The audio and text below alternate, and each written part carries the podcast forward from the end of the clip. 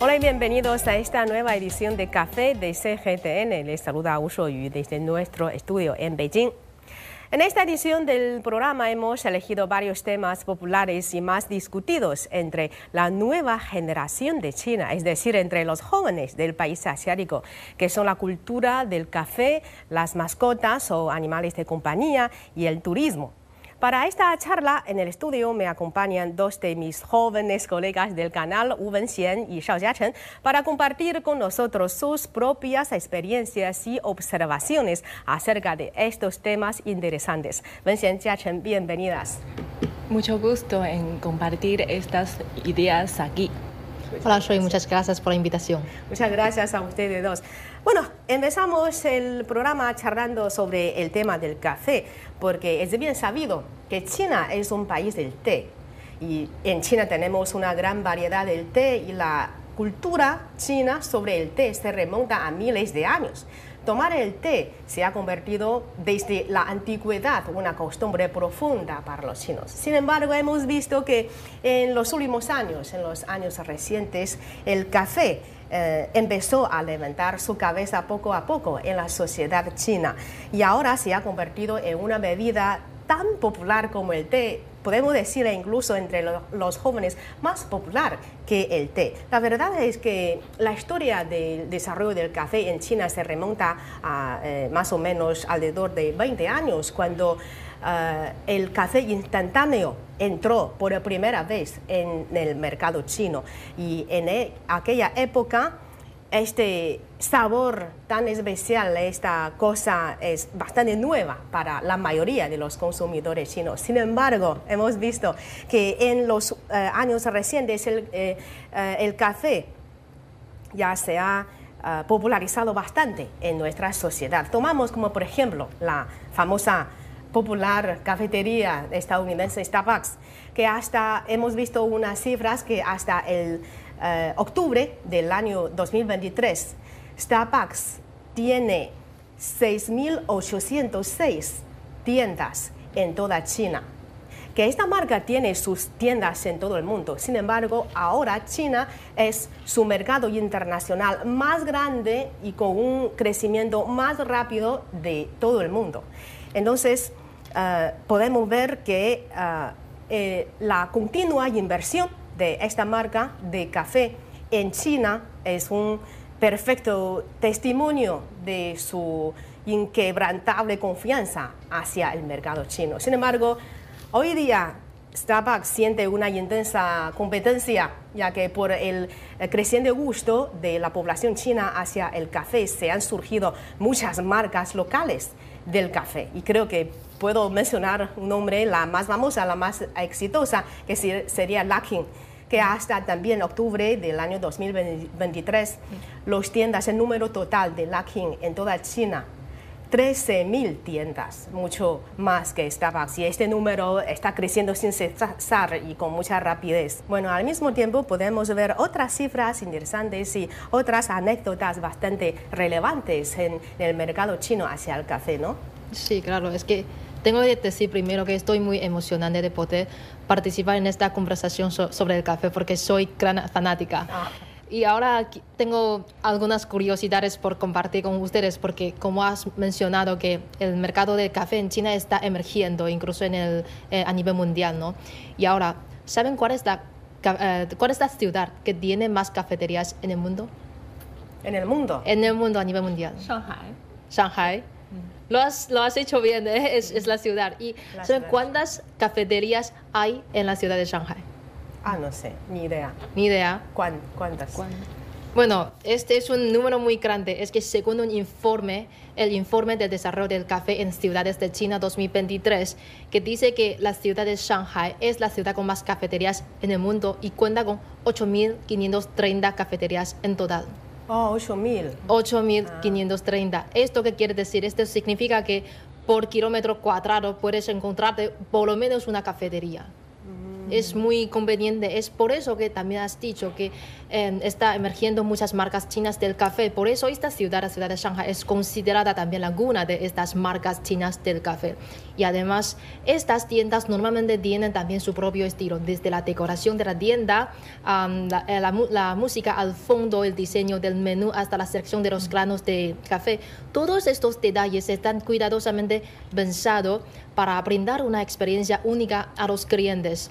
Es que actualmente los jóvenes, los consumidores jóvenes, son también el objetivo de este tipo de cafetería de especialidad, porque estas personas son las que buscan el café de alta calidad y también están muy interesadas en conocer la cultura del café. Yo misma, voy a decir mi experiencia, es que yo misma personalmente me gustan mucho estas cafeterías de especialidad porque ofrecen un espacio para degustar del café recién molido y también nos da la oportunidad de aprender a diferenciar los diferentes sabores de la gran variedad de los granos del café. Sí, porque este tipo de cafetería ofrece sus clientes son de toda clase, de todo tipo de persona. Para una persona puede disfrutar el café, el gusto, el sabor, también relajarse, pero también con amigos se charlan ahí en la cafetería y con los colegas, por ejemplo, o con los amigos de comercio, de trabajo, pueden hablar de trabajo también. Es un lugar perfecto para todo tipo de charla, ¿no?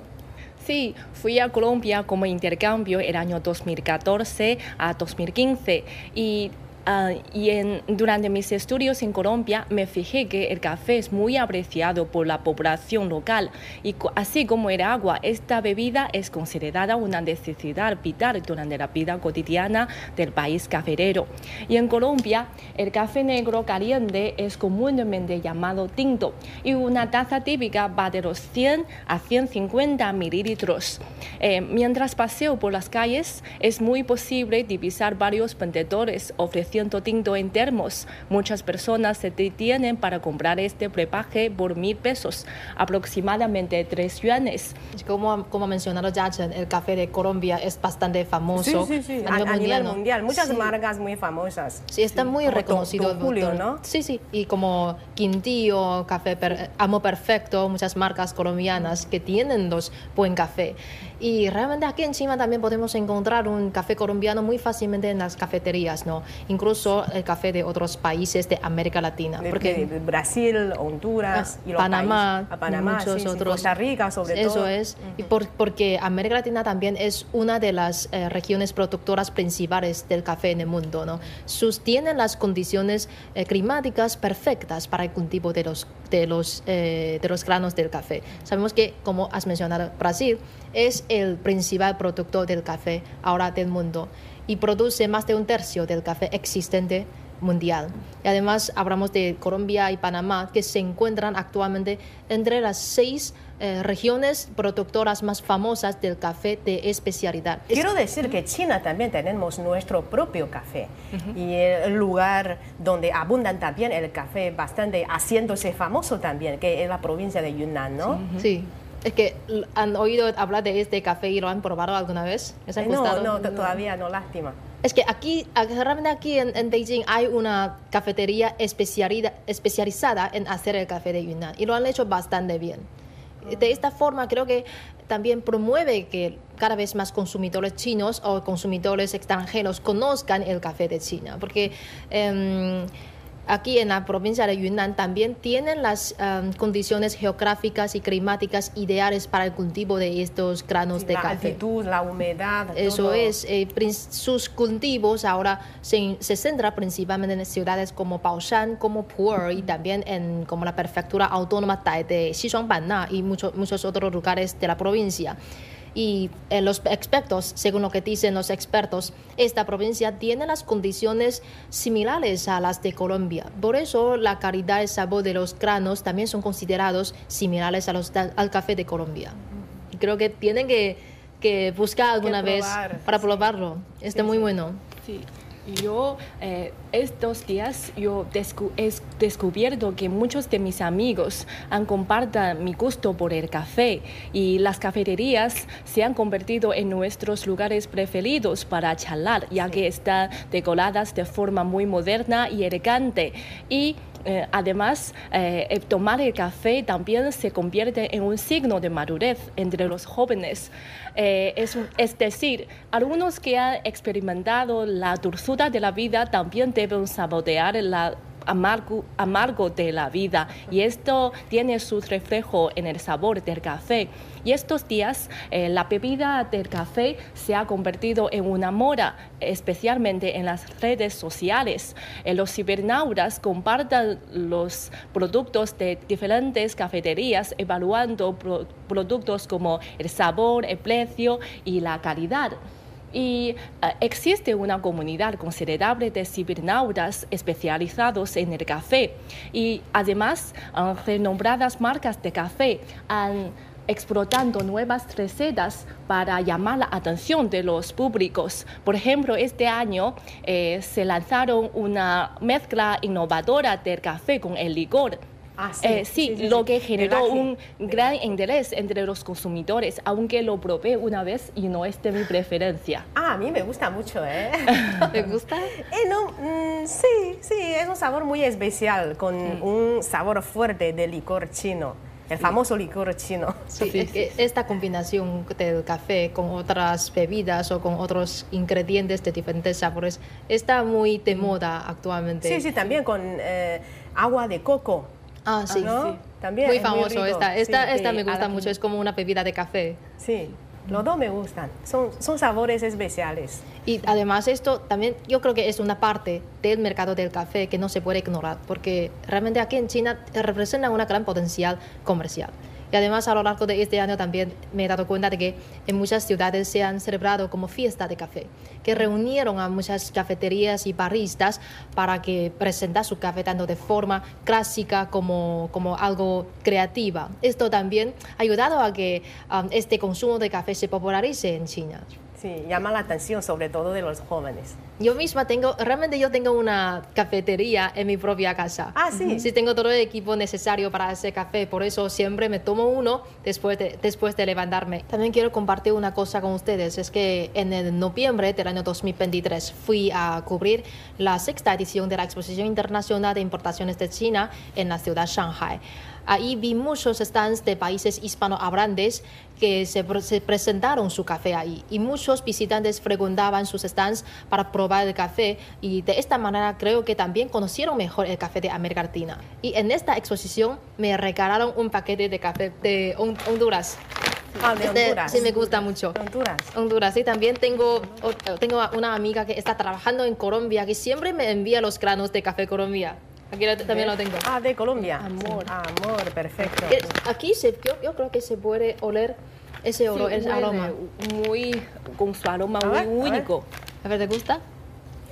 Sí, muy bueno, ¿no? Sí.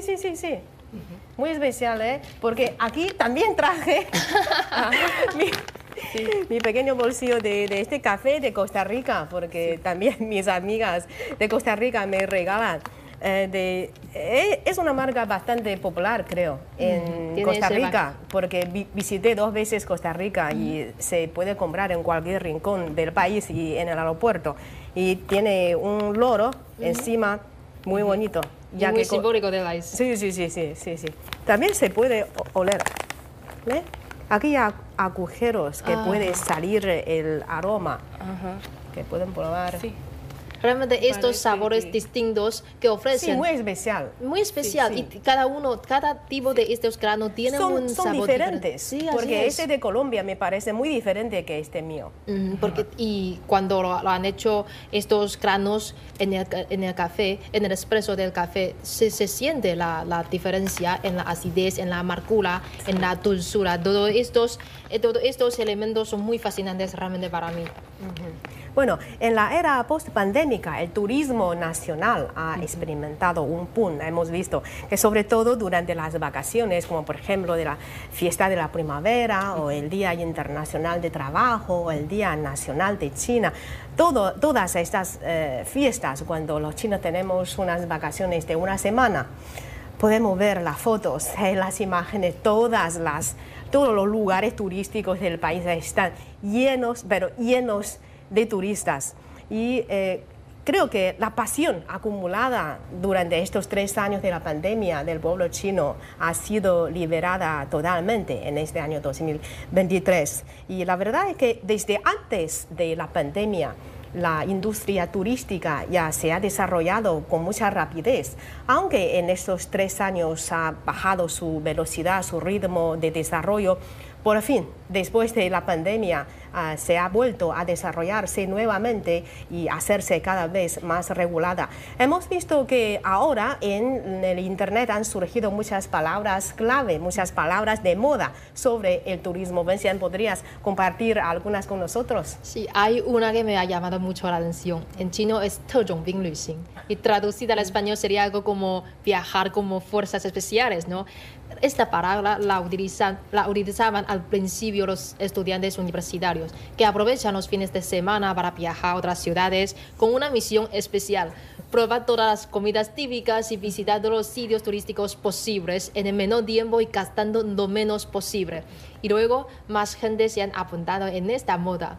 Los jóvenes desafían el límite de tiempo, el límite de su fuerza física y en el menor tiempo a un coste económico menor también, a cambio de adquirir las experiencias culturales, turísticas más enriquecedoras, ¿no? Yo creo que esto, como lo que has dicho, yo también estoy muy de acuerdo, porque yo creo que esta también refleja el flujo turístico después de la pandemia, porque ahora mucha gente tiende a disfrutar de su vida, tiende a acumular las experiencias de conocer el mundo, de explorar el mundo también.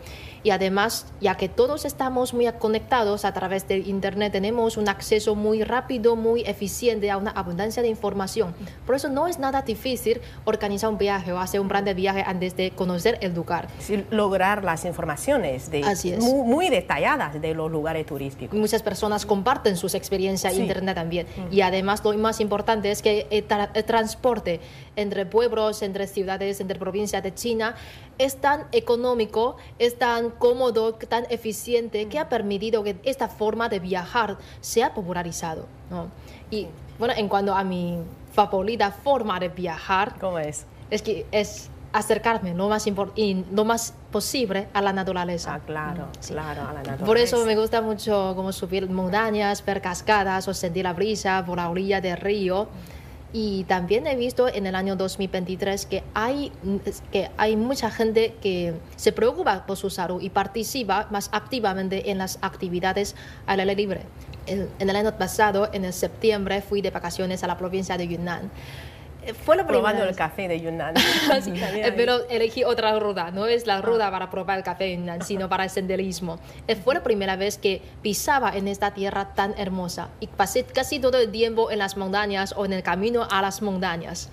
Ha sido una experiencia bastante inolvidable para mí porque ejercí senderismo en el altiplano. Y es de imaginar, sufría del mal de altura, me dolía la cabeza y tuve oxígeno. Claro, todo el tiempo. Pero bueno, aún así, al ver los bosques, los picos de las montañas nevadas, los glaciares, lo único que me vino a la mente, lo único que pienso es que el mundo está tan fantástico, ¿no? Y lo más interesante, además de esto, es que conocía a mucha gente joven, mucha gente de edad mediana o mayores. Es que incluso algunos de ellos tienen más energía que los jóvenes, tienen que darte cuenta de esto. Y además, esta conversación, esta interacción con ellos es la parte que me parece más interesante aún. Porque las experiencias que he compartido con ellos, las conversaciones que he compartido con ellos, son realmente más significativas para mí que la ruta. Me ha enriquecido mucho. Y además, otra cosa que aprendí en este viaje es que los paisajes bonitos no tienen que estar siempre en el destino final. A veces te sorprenden por el camino, ¿no? es que además del senderismo, otros deportes, otras actividades como el ciclismo, como el surf, el esquí, estas actividades a la libre también están entrando en la vida cotidiana de la gente común público, en la gente común.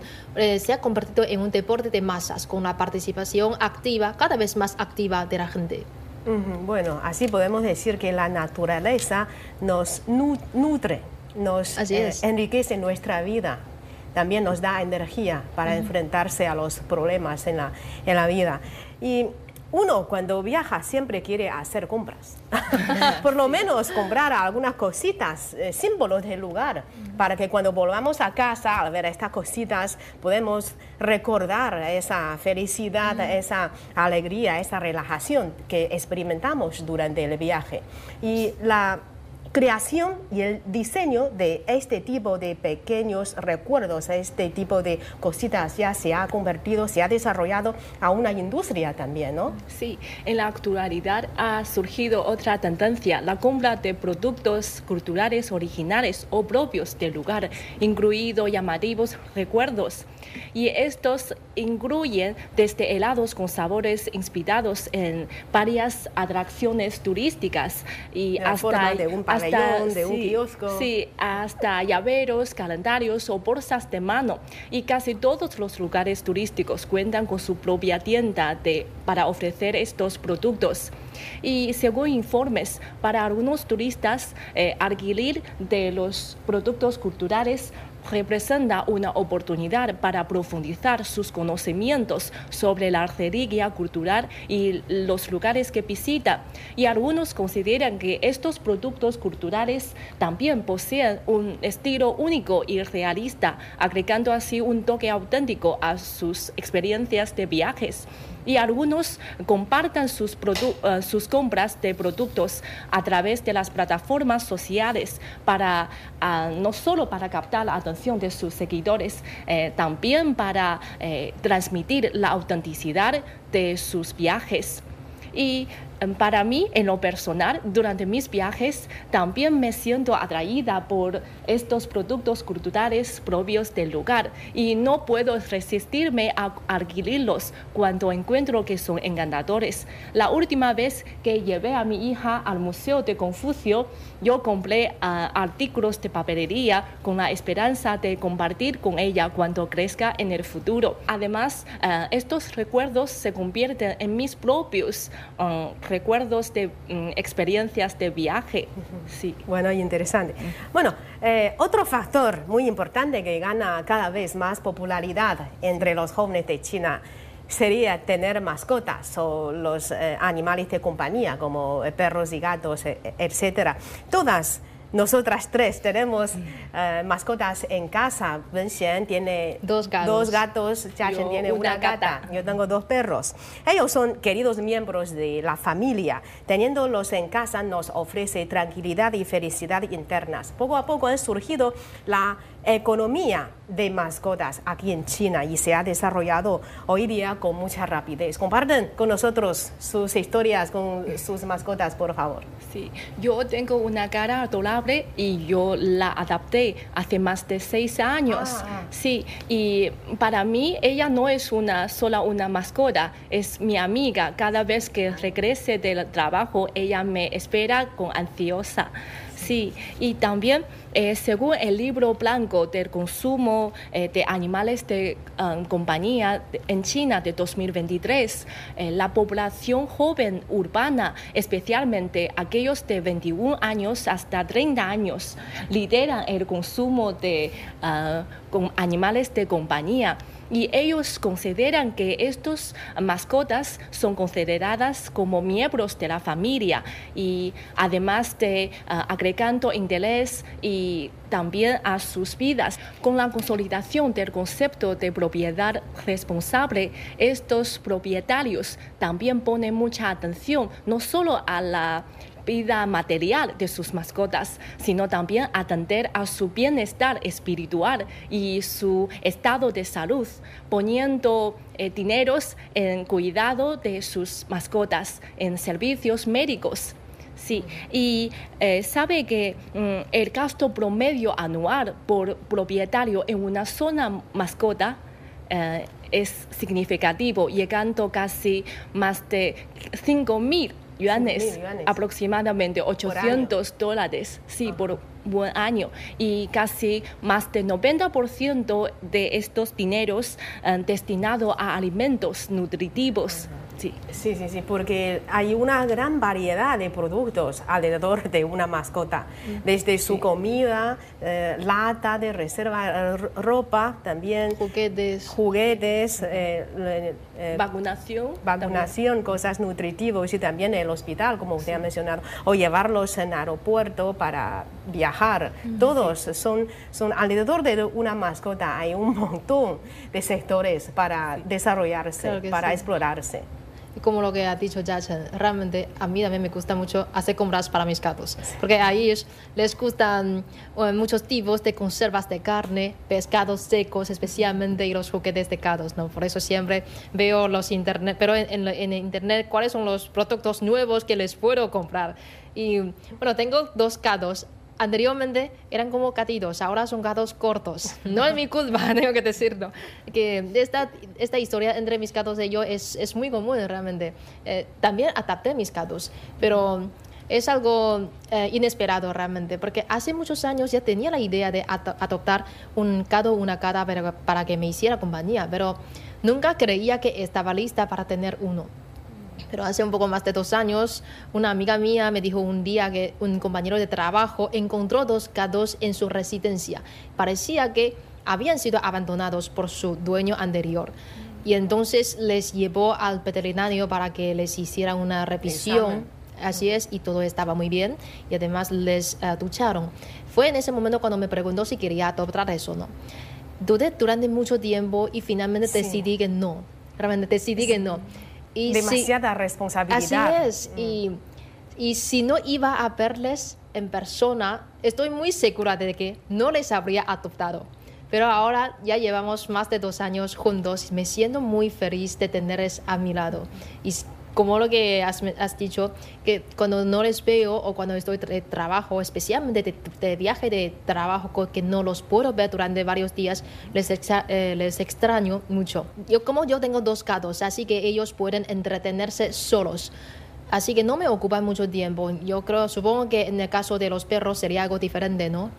Sí, claro, tener perros son muy diferentes que tener gatos, o sea que tienen diferentes costumbres de vida. Y su propia forma de expresar su amor hacia los dueños son diferentes, gato y perros. Pero sentimos la misma felicidad. Sí. ¿Y cómo es la diferencia? Sí, porque el primero quiero destacar que los perros necesitan ser bajados. Eso es muy diferente que los gatos. Que cuando uno vuelve a casa muy tarde, muy cansada, o cuando llueve, cuando nieva, tiene que bajar el perro. Sea lo que sea, en todos los casos tiene que bajar el perro porque es su primera necesidad, además de comer. Y también tengo 2 perros en casa, siento un amor profundo hacia ellos y creo que ellos también.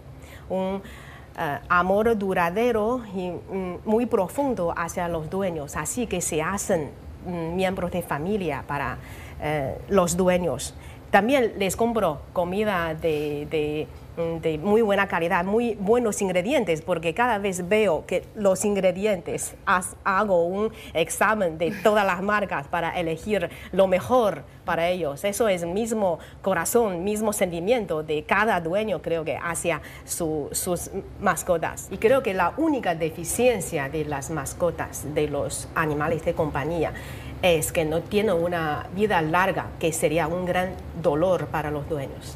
Sí, mi gata está actualmente en casa de mis padres después de ser enviada por el transporte aéreo. descubrí que las principales aerolíneas nacionales ofrecen este servicio para enviar sus mascotas por consignación aérea. Entonces, y ahora para los dueños, si se quería trasladarse por un nuevo trabajo o por razones personales, ya no es un inconveniente llevar sus mascotas con ella o con él. Muy fácil ahora. Sí. Yo creo que es un buen ejemplo de los servicios comerciales sociales para el cuidado de los animales de compañía, ¿no?